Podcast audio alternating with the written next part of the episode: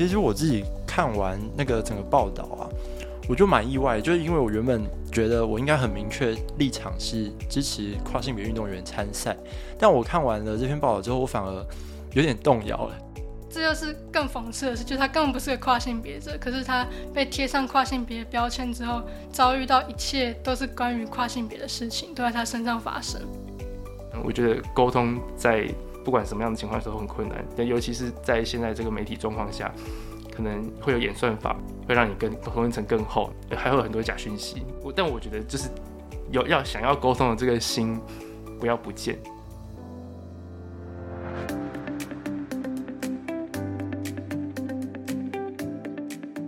大家好，我是愿景工程的记者孙文林。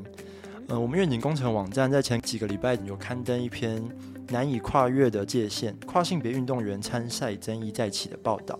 那这篇报道其实是由正大同学他们来做书写采访，最后才由我们来做编辑跟刊登。这篇报道从国际上跨性别运动员的争议，一路谈到台湾今年全中运跟全大运开放跨性别运动员参赛这个议题。很高兴今天可以邀请到呃这篇报道的作者刘庭瑜和张博祥两位同学来节目上跟我们分享，可不可以请两位先跟听众朋友自我介绍一下？好，大家好，我是刘庭瑜，来自正大新闻系，目前是四年级的学生。然后呃大家好，我是呃张博祥，我是正大的社会系，然后双新闻系，然后也是四年级。你们好，那很高兴今天可以邀请你们来分享这篇报道内容。那我先跟大家介绍一下跨性别这个词好了。这几年应该有越来越多的人听过跨性别这个词汇，它其实就是有别于过去我们把性别分成男生跟女生这个二分法。让更多人可以以自己的性别认同跟身体是女性或者是心理是男性这样的跨性别来做定义自己，不一定要被放入这个框架里面。那也因为跨性别这个议题越来越多人讨论，其实也出现一些争议，像是呃有一些人反对跨性别女性上女性厕所。那这次这个报道则是在谈运动员参赛这个议题，就是。男性运动员成为跨性别女性之后，能不能参与女子组的赛事？那这个也被一些人认为是不公平的。那想先问一下两位同学，这次的报道内容主要是什么？可不可以说明一下跨性别运动员在国内跟国外有什么样的争议？这个报道其实就是从跨性别国际上的争议开始入手，像是二零二一年东京奥运的时候的举重选手 Harvard 呃，在举重赛场上出现，虽然没有得奖，但是他也是第一个登上国际奥运上面的跨性别选手。然后后来就大概没几个月之后，呃，有一个蛮有名的美国的 NCAA 游泳选手叫 Lia Thomas，然后那时候引起算是蛮大的争议，因为他在成为跨性别女子游泳选手之前，曾经是个男子游泳选手，但成绩不并不怎么样，但。变成女子选手之后，反而就是得了蛮多的奖项，然后就引发蛮大的争议，在美国那边吵得蛮凶的，那就会变成说，开始就有很多政府机关、政治人物，甚至是协会就开始表态说要禁止呃跨性别运动，像。国际泳联是第一个禁止跨性别女性参加女子组的体育组织，然后后续也有像近年来的呃田径总会也是开始禁止跨性别女性。对，那这个问题其实，在国际上就也吵蛮久了，但今年可能最近全大运才开始进入国内里面讨论。其实，在东京奥运之后，二零二二年初，教育部就有公布说，今年。的全大运要开放跨性别参赛，然后在八月的时候也办了说明会，然后直到十月的时候简章出来，那十一月报名截止。这样，这件事第一次进入国内，但是我们发现其实大部分的。至少我们遇到的大专一般组的选手并不了解有这项规则进入，然后其实他们对跨性别者也没有更多的了解，就跟有没有跨性别进入这个比赛是一样的。感觉教育部透过这个制度没有达到让大家更了解跨性别，或是更促进运动场上的性别平等的状况，所以我们才写了这篇报道。那所以我们在这篇报道里面也会去写到那些。自己自认是跨性别的运动员，还有曾经被遭人误认是跨性别运动员，他们实际上在运动场上的遭遇是怎么样。其实跨性别参加运动赛事这件事的争议，其实就是一个跨性别的全部的争议浓缩在体育赛场上面。他想得到其实都有，像是共用空间，或者是自我宣称的问题。其实我们里面主要是想要谈的，还是在可能运动能力上，因为蛮多人会觉得天生是男性的人，可能在运动能力上比天生是女性的人还要优秀，所以可能会有一些图榜公平性或者甚至是安全性的疑虑。但我们其实想讲的是，这件事目前不一定是真的，因为我们也其实也有看过他本身是跨性别，可是其实没有造成图榜的例子，只是不会。在媒体上出现而已，然后又或者是说，这些跨性别的人之所以表现比较强，不一定是他身为男曾经身为男性所以比较强，可能是因为他曾经身为男性受到的训练的方式，或者是他所获得的资源跟一般的女性不一样，所以他可能有比较优异的表现。这件事不应该根属在性别上面，而是应该是一个整体制度上的问题。那所以其实跨性别参加运动赛事这个问题，有很多的子议题夹杂在里面，那还需要更多的讨论。这样。听鱼说的很详细，我想要补充的，就是像刚刚有提到说，呃，全大运、全中运它有这个，就是可以开放跨性别运动选手进来报名，但是呃，其实并没有人真的去报名。那所以我们就是希望可以大家可以意识到这个问题，然后可以就是持续去讨论。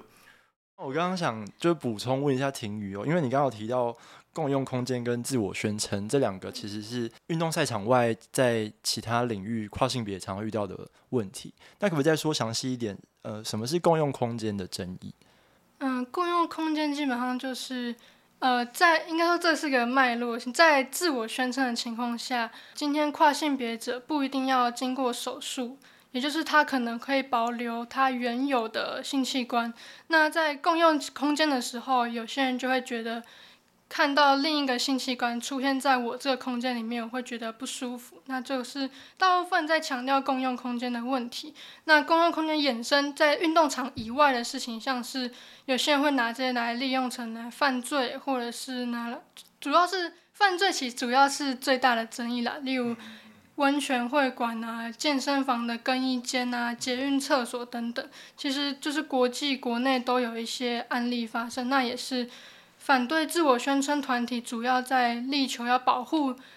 呃女性空间的时候，常常用的论点。嗯，我也补充一下，就是他们报道里面确实有谈到一个我原本不认识的反对自我宣称的性别的团体。那我看到报道之后，我也去查了一下他们的资料，确实有一群人他们在呃捍卫女性，特别是女性啦，其实男男性女性都一样，他们在捍卫既有的呃。二分法的双性别的权益，认为跨性别突破这界限会衍生一些呃性别逾矩的问题哦。那我接着想问，就回到这篇报道来，想问一下，呃，两位一开始怎么会想要做这篇报道？那因为我知道这篇报道是很多同学一起合力完成的，想说可以顺便问一下，你们是怎么样分工来完成这篇报道？这样子，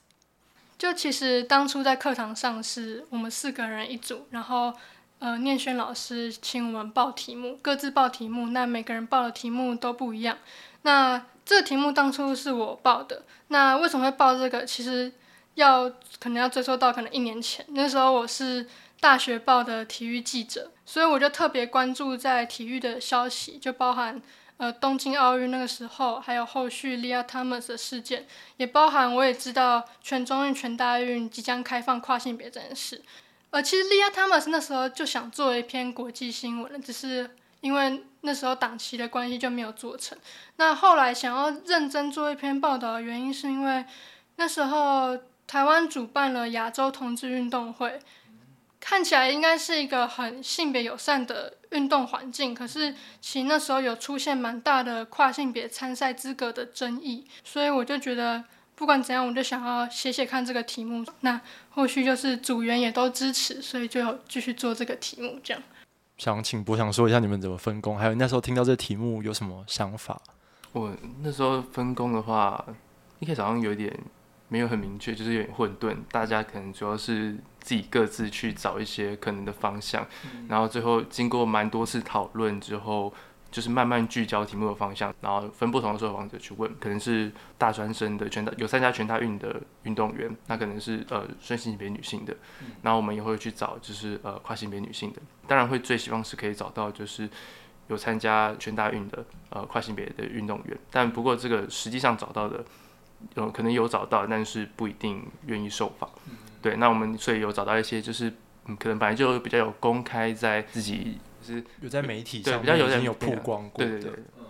比较有在曝光的一些就是呃跨性别运动员，那就是去做这样子的采访，然后可能主要再是依据自己就是有访到的对象，然后再去分配段落，然后去撰写这样子。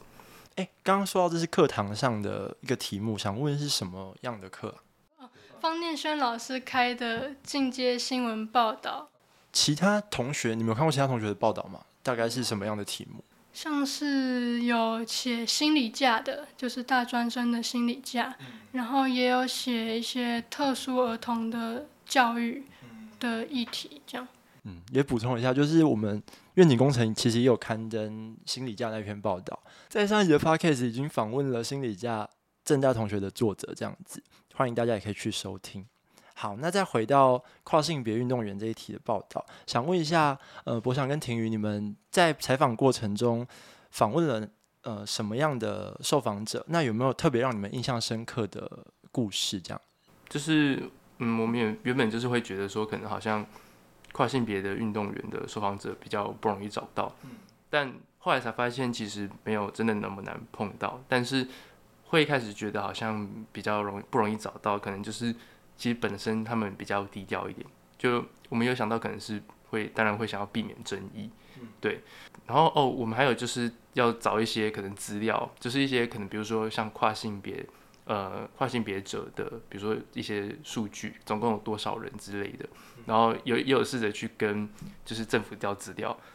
就发现，哎，其实这个过程好像没有特别容易，就是也是会来来回回，然后需要打很多电话，然后可能最后还是是也是没有取得到我们很想要的资料，这样也算是比较特别的一个经验。在访问的时候，我们有发现说，很多就是学生运动员，其实对相关议题本来没有那么清楚，而且知道之后好像也是蛮反对的。那呃，我其实一开始是比较意外，那因为我会觉得说，一开始会以为说学生可能会对性别议题有比较多的接触。偏向支持，或者至少没有那么反对的心态，对。但是后来就是想一想，也觉得好像这样蛮蛮合理的，因为考虑到说，就是呃，学运动员其实他们背负了蛮大的风险，因为他们投入很多心力资源，这些胜负获胜的意义，可能对他们来说就是不是说赢了一个比赛很开心，这样可能影响到他后来的出路发展。刚刚有讲到了一个比较在媒体上有曝光的跨性别运动员王玉普，反正他之前我就看着他的。三四十篇的长文网志，就是想要多了解他，就是也算是一个特别的经验这样子。那婷瑜呢，有没有什么比较让你印象深刻的受访者？嗯，印象深刻的受访者，我觉得应该会先讲小 C 吧，就是文章里面那位小 C。小 C 当初被中央社写出来说是他是第一位跨性别男性参加女子组田径赛事的选手。那时候其实我那时候看到想说，哎，台湾竟然有这样的人，那。那就去访问吧，中央社都找得到了，我应该也找得到，所以我就去查了一些可能全大运的比赛记录，当然就找到他的名字，那就进而去联络他，然后也，但其实那时候他说他愿意受访的时候，他说他不是跨性别，他是女生，其实那时候是另一个学弟去接洽的，那时候学弟转达说，诶，他说他不是跨性别，那那我们怎么办？然后我们那时候想的都是。应该是因为他换证了，所以他才可以说她是女生，她不是跨性别。但后来实际让学弟去问清楚，才发现他的意思是说，他并不是我们想象中那种经过荷尔蒙疗程，然后经过手术而变成的跨性别女生。她本来就是女生，她的染色体是女生的染色体四六 XX。那她只是因为出生的时候有一个。外显的器官很类似男婴的生殖器，所以当时被判断成男生。然后直到他上了高中，发觉哎，他的心理状况跟生理状况其实更接近是个女生，他去验了染色体，才发现哦，她就是个女生，所以他就去换了身份证上的性别，仅此而已。所以他不认为他是跨性别。那就我们的想法来看，呃，她确实不是我们想象中那一种跨性别的样态，她确实可能就是一个呃被误判性别的女性。那所以我们在里面都是用女性去称呼她的。呃，这这是采访前期沟通的时候。让我蛮印象深刻的部分。那真正采访的时候，其实那时候我们电访，听到她的声音，我也是蛮吓一跳，因为他比我的声音还要高，也比另一个女同学的声音还要高。就他声音是非常细、非常高的女生的声音。他在采访的时候，其实有分享很多，因为他这个性别上的身份被误会的例子。那除了报道里面讲说他各种被抓药检，这件事真的蛮难过的，就是。原来药检可以这样子随便的针对一个人去实施这样，然后他也他也讲到说，哦，可能有些选手或者他的队友看他不顺眼，那我们实际去访了他的对手之后，其实也是，就他们就还蛮百分之百肯定他就是个男生，虽然我不是很确定。他们怎么在那个四年比赛过程中这么肯定他是男生？但他们的立场就是他是男生，所以他其实不应该参加这个比赛，对他是满满的敌意的。那其实我们有问小 C 说，包含被队友讨厌、被对手讨厌，甚至被我们报道提到 No Self ID 登上他的网站这件事，他有什么看法？其实他那时候语气还蛮无奈，他就说也没也没人怎样，反正他们。就是想他们，他讲他们，没有人会信，那他也只能就这样。然后他也有分享，例如他可能可能会被定义成一个双性人。那国际上其实对双性人，尤其是四六 XY 的人，已经有一些竞赛、故意竞赛的法令在了，所以他其实也很怕，他四六 XX 的人也有可能被。大会刁难而竞赛，所以他其实除了他主要的专练主要的专项之外，他还去练了其他的项目，就是避免他万一被禁止四百、八百、一千五的时候，他还可以去参加三三千障碍之类的项目。对，好，其实我看到这个案例，我其实觉得蛮特别的，就是小 C 他呃，不管是认同也好，生理也好，其实都是一个女性。那我那时候就在想，就是这这个人的案例放进这个报道里面，他会带来什么样的效果？因为他毕竟跟其他跨性别运动员不一样，他是一个呃女性却被误认成男性的一个案子。那也想问你们那时候有犹豫吗？就是要不要把这个受访者放进报道里面？那时候其实没有到很犹豫，就是当当然知道他哦，原来他不是跨性别的，所以有惊讶一下。但其实也没有思考很久，还是决定要访他，是因为确实他的经历蛮特别的。那他也可以呈现一个跨性别者可能遇到的问题，虽然他根本不是跨性别者。那这又是更讽刺的是，就是他根本不是个跨性别者，可是他被贴上跨性别标签之后，遭遇到一切都是关于跨性别的事情都在他身上发生。所以我觉得以他的例子，还是可以去体现一个跨性别者。可能会在运动赛场上发生的事情，所以我们最后还是决定采访他，然后把他的故事写进报道里。而且就是二元对立的这种分性别分法，在运动赛场上，其实不只是跨性别者被受到限制，连这种嗯女性的运动员也遇到了一些阻碍。嗯，其实前阵子台湾有一位拳击选手也是发生类似的事情，在药检没有通过情况下遭取消资格。那在这篇报道里面，又访问到一些反反对呃以跨性别选手参赛的这样的团体。那因为这其实是一个很有争议的议题，那在国际上甚至国内都还没有一个共识，就是到底要如何呃让跨性别运动员参赛，却又可以同时保障女性运动员的权益。所以想问一下，嗯，博翔跟婷瑜，就是你们当时是怎么？反接触到这个反对的意见，那在这样的议题上，你们怎么做报道的平衡？嗯，跟就是 No Self ID 主要是呃，停于去跟他们联络，他们的资料其实，在查相关议题的时候，就查找的时候会看到他们的资料，那也会觉得是可以联络的一个方向。然后就平衡报道的这个题目，感觉好像很很专业。就我是觉得说，可能好像不太不太可能会有完全中立客观的报道，但不代表我们会刻意去很偏颇，或者是说我们只去呈现一些片面的事实。只是说，当我们在了解这个争议议题的过程当中，我们会看，然后会去听跟不同方向的论述。当然，我们会看到正方的、反方的，或是一些呃其他的意见或是资料。那在看完这些资料的过程当中，我们会有我们自己的判断，就是因为毕竟正方分反反方，他们可能讲的东西是冲突的，那我们不可能矛盾的东西在我们脑袋里出现嘛，所以我们会有一些偏向。那我们会有这种偏向跟判断的话，它会很自然的呈现在我们的报道当中，然后也会影响我们去剪裁跟编排不同说法跟资料的方式。那比如说像刚刚就是有讲到，可能是 No Self ID 把小西来拿当做例子，就是然后我们就澄清说，哎，其实他的真实的身份跟呃他跟就是 No Self ID 所讲的其实并不一样。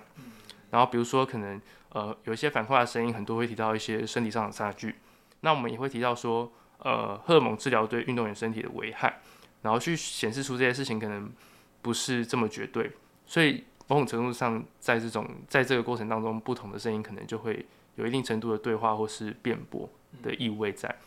但是我们也知道，就是这还有很多的细节跟问题，其实也没有特别想要说，呃，一定是怎么样子，只是说希望可以透过这个报道，让可以让大家可以更多关注这个问题，然后。重要的是可以持续去讨论它。那婷瑜呢？婷瑜怎么样看待你们访问这个反跨团体的段落？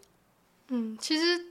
那时候决定采访他的时候，没有想太多，就是因为他们声量就很大，然后还在 CDO 审查会上面有发过言，所以那时候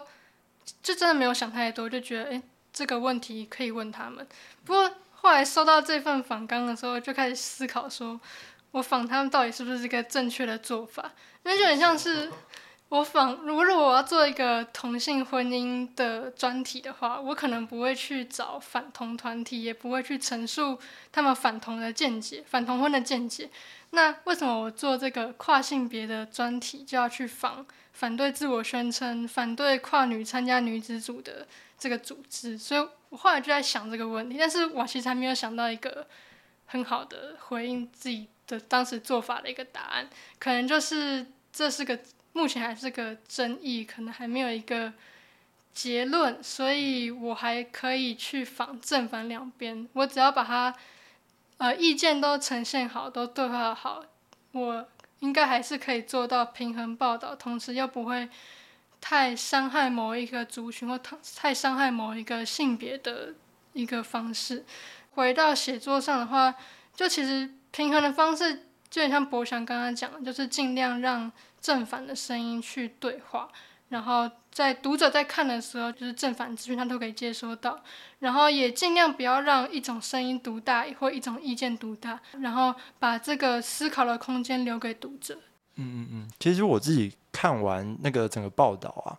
我就蛮意外，就是因为我原本。觉得我应该很明确立场是支持跨性别运动员参赛，但我看完了这篇报道之后，我反而有点动摇了，就是因为你们确实访问了很多女性运动员，他们的意见，这个看法可能是一般民众或者是你单纯只是支持跨性别权益的人不会去考虑到的。当跨性别运动员参赛之后，他遇到的一些利害关系，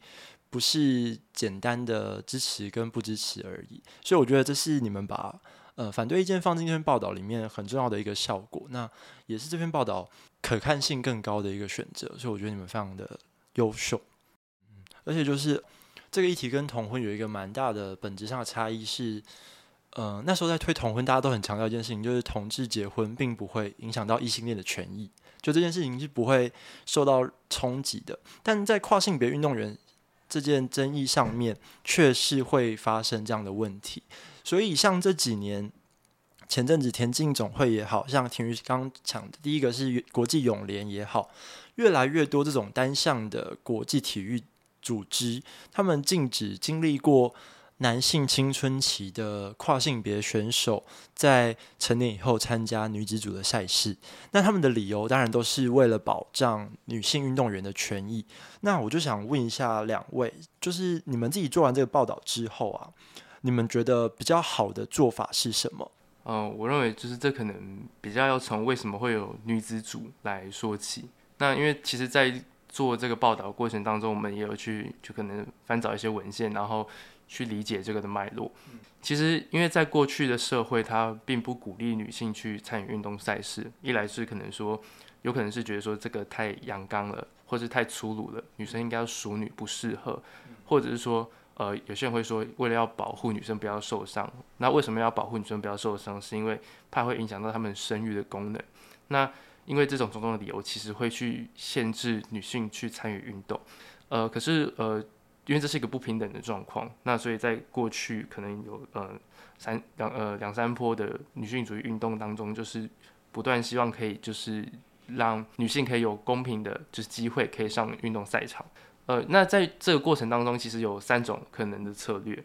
第一种是自由女性主义，它的大致上的内容就是说，呃，他会希望可以追求各种男女平等的角色地位，然后希望可以都可以很公平的使用体育设施，然后比赛奖金也是要一样。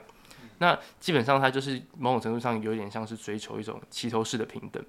但是这种平等策略它没有办法就是去真的改变这个运动当中比较软的。比如说一些互动的方式，或是一些呃竞赛的方式的那种比较阳刚的面相，会变成说好像只是让女性，然后没有去嗯注意到它背后的脉络，还有它真正的条件是什么，然后把他们强压住一个男人主导的一个运动场域，然后去遵循一些就是男性的运动仪式。后来就有另外一种是激进女性主义，然后他就是他们的方法比较像是透过说他会去限定。某些是女性参与的运动赛事，或是协会，这样的目的是因为，如果说你把这个地方只有限定女性运动参与的话，它可以就是呃提供一个空间，让这个空间不会受到传统的阳刚的气气质去压制，可能可以去培养出另外一种不同的运动的价值、美学，还有就是身体运用的方式，然后可能也可以一些比较阴性的亲密情感在这当中也比较容易可以被培养出来。那另外一种是，呃，我就是我自己的一个想法是，可能是运动之后会有竞赛的结果。那竞赛的结果常常就代代表着呃资源的配置。只要你赢越多，你就可以得到越多资源。当把女性特别限定出来之后，它可以确保它的某些资源是可以分配到给女性的。这个目的其实也是可以确保在女性有资源之后，能够实际上还是能够参与这样子的呃运动竞赛。不过这样子的呃直接做分别的方法有点问题，是它可能会有点本质论，它就是有点忽略性别认同跟生理性别，它可能这样子之间并不是那么的合致的一个状况。对，那所以后来就会再有一种是呃社会女性主义，那他们主要的诉求是希望可以透过建立新的运动模式去抹除性别差异，他们是希望去重新打造一种就是呃对女性跟男性都比较公平的运动体制。我自己认同的做法也会跟这种社会女性主义的做法会是比较接近的，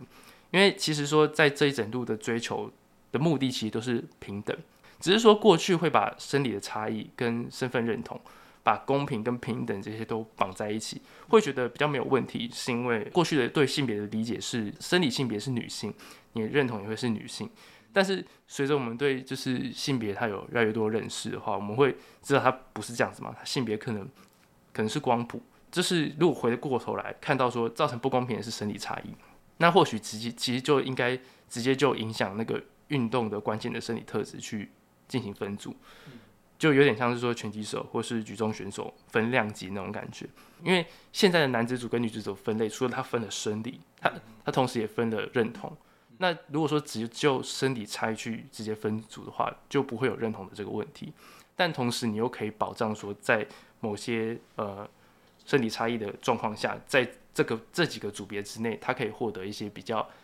比较平等的机会，对。然后那但是这种可能呃，如果是推往这个方向推进的话，可能在这样做之后，也要注意到就是后面软一体的设施配套要做到，就是呃，比如说像刚刚讲的是一些呃更衣的空间，或是训练的空间，或者说彼此之间运动员训练的方式跟互动的方式的话，就会需要很多的教育跟沟通，让。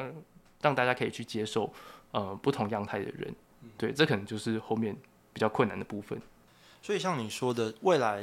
比较理想的方法是只分量级，而尽量不要分性别，是这样子吗？量级是一种做法。可能不同运动，他们可能会有不同的关键身体差异。比如说，比如说你可能跑步，你会特别重视什么一些肌肉的数值等等的，用这些东西去分类。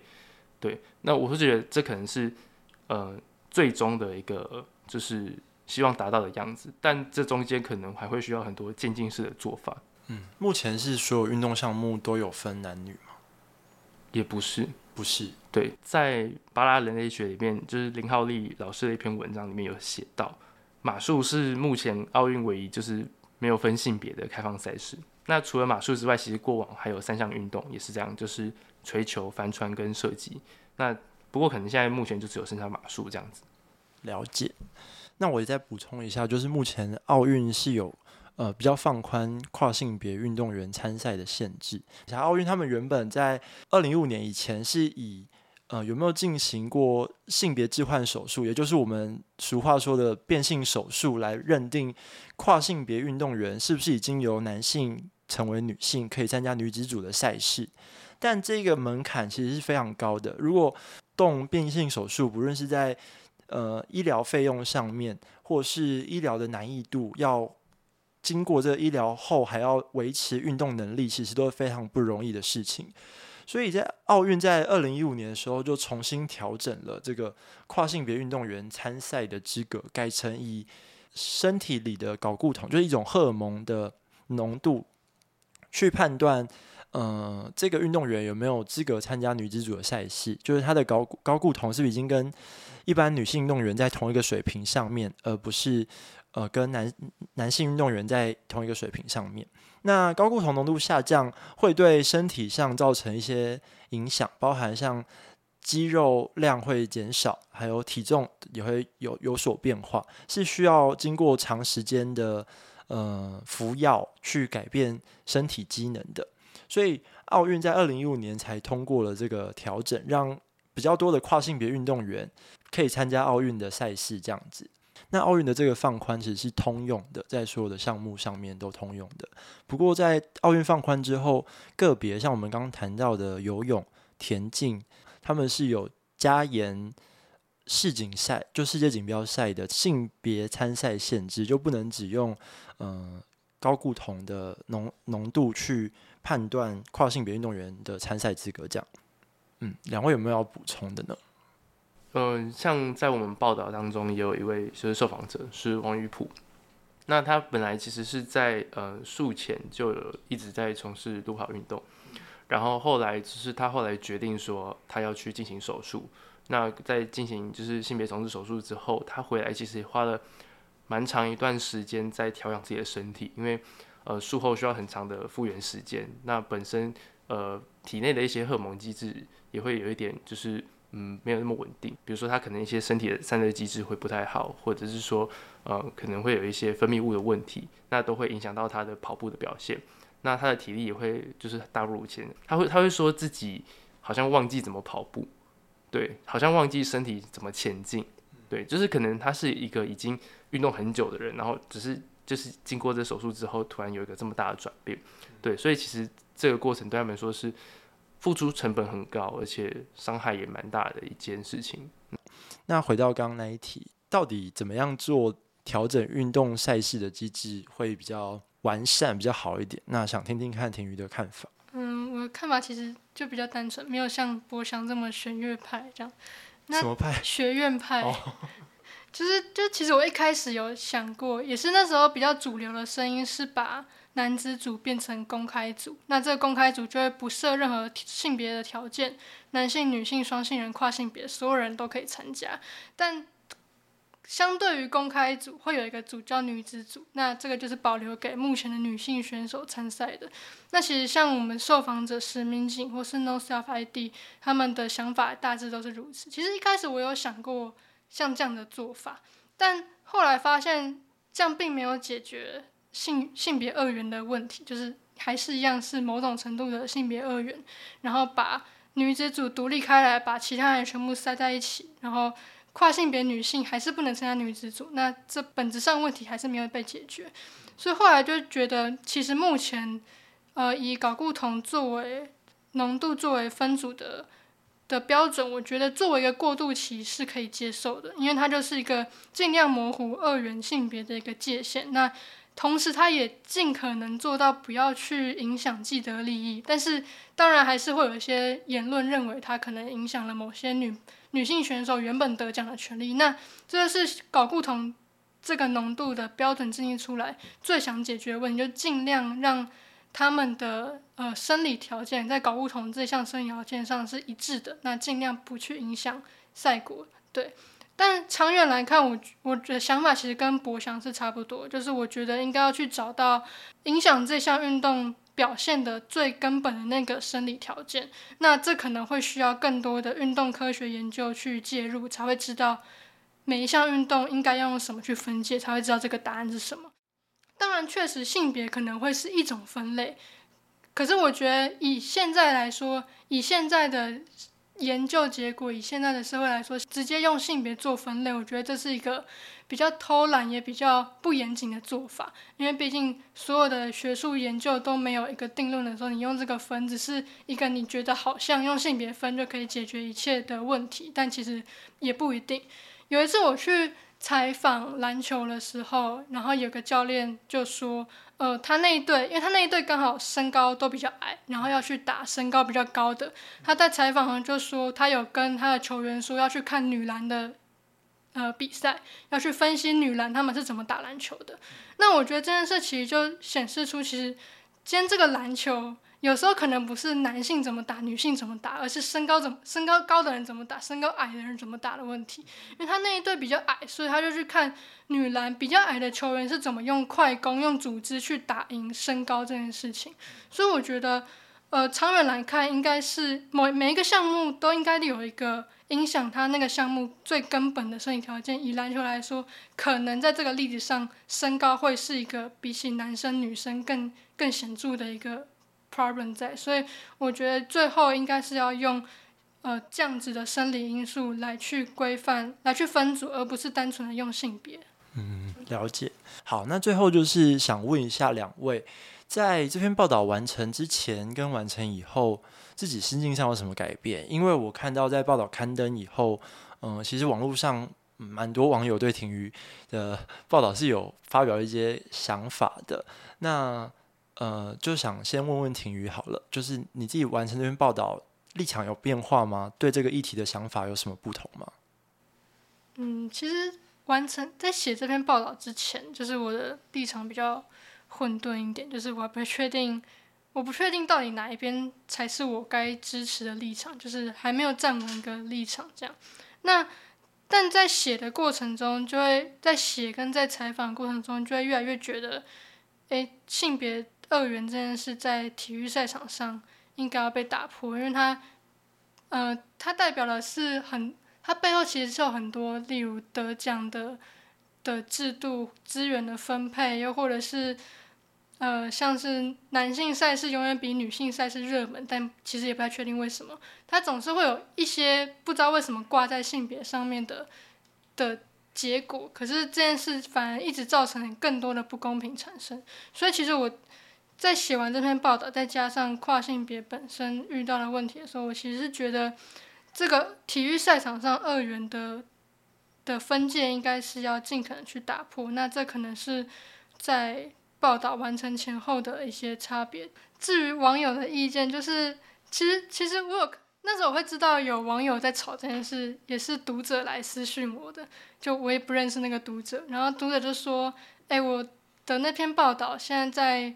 反跨团体那边有些舆论，然后我在脸书上面发的文也被转上去了。如果怕人身安全的话，可能尽量要关隐私啊，就是不要让这些文公开的发表。但我后来去看了一下他们在骂什么，就我觉得其实还好，就是符合我预期中的样子，就是大概就是他们会拿他们认为的数据去说啊，女跨女就真的可以图榜。那大概的例子大概就是把小 C 以前的影片翻出来，或者是把一些可能全中运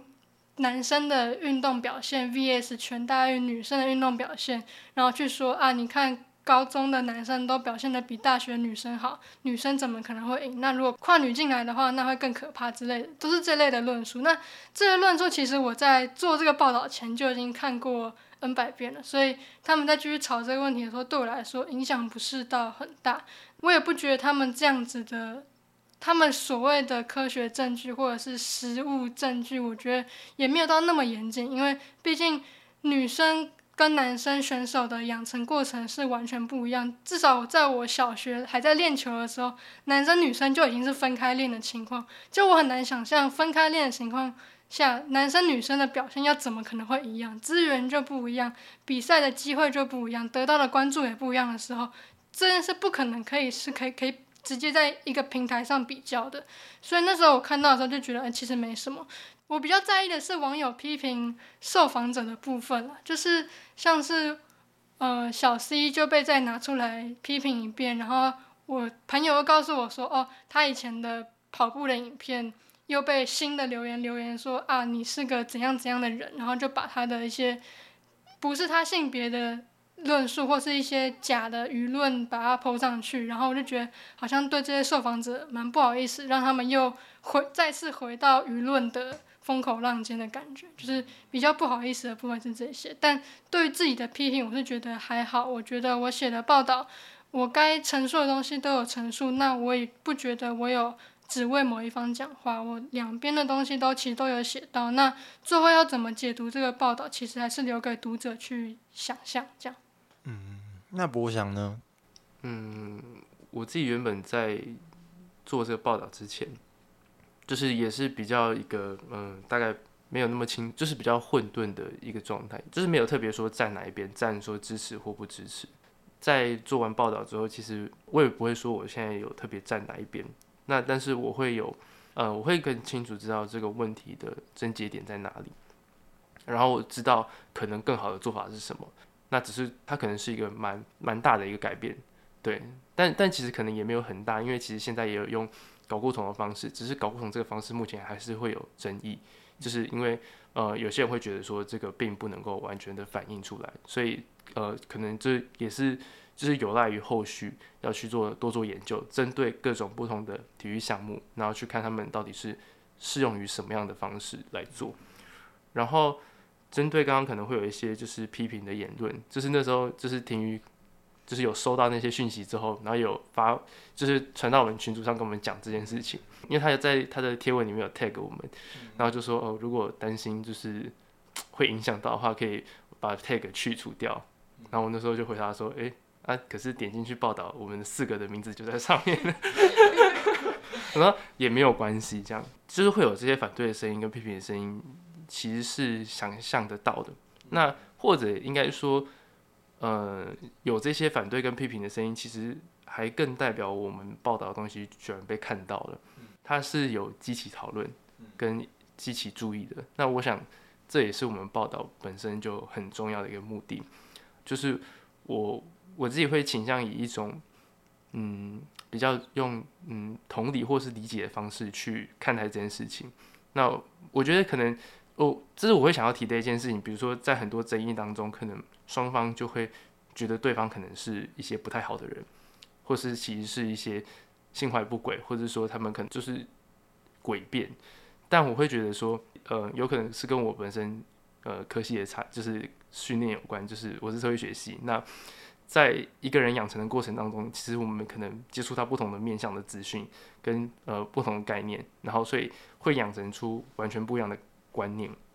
那这当然不是说哦，好像就是说你对我也对，双方之中会有一些呃争议。那的确是有些东西是某一方是对的，某一方是错的。只是说，我觉得说可能在看待这种不一样的观念的时候，或不一样的意见的时候，可以去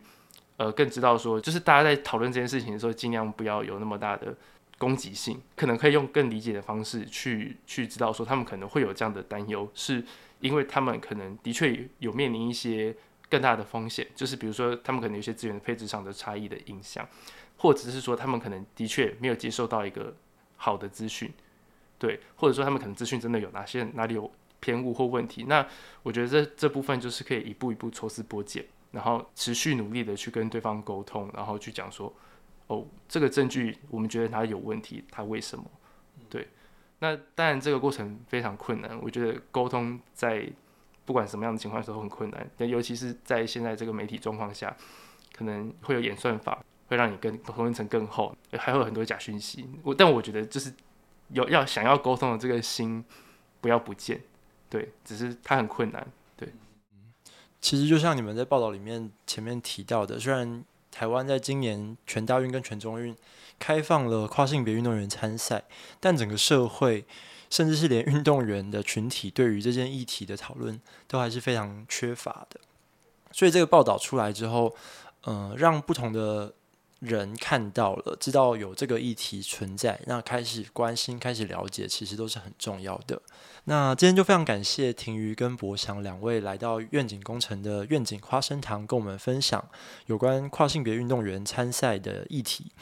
那我们今天的节目就到这边。如果你对今天的节目有什么想法，欢迎到愿景工程基金会的 IG 或是愿景花生堂的各大收听平台留言给我们。我们下次见，拜拜，拜拜。谢谢大家收听愿景花生堂，这是由愿景工程基金会制作的 Podcast 频道。我们是一个报道公共议题，也举办实体活动进行倡议的非营利媒体。如果你喜欢我们的节目，欢迎订阅、分享、留言，也欢迎小额捐款支持我们，继续为重要议题发声。